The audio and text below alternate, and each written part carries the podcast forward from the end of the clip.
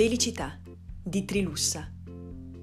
C'è un'ape che si posa su un bottone di rosa, lo succhia e se ne va. Tutto sommato, la felicità è una piccola cosa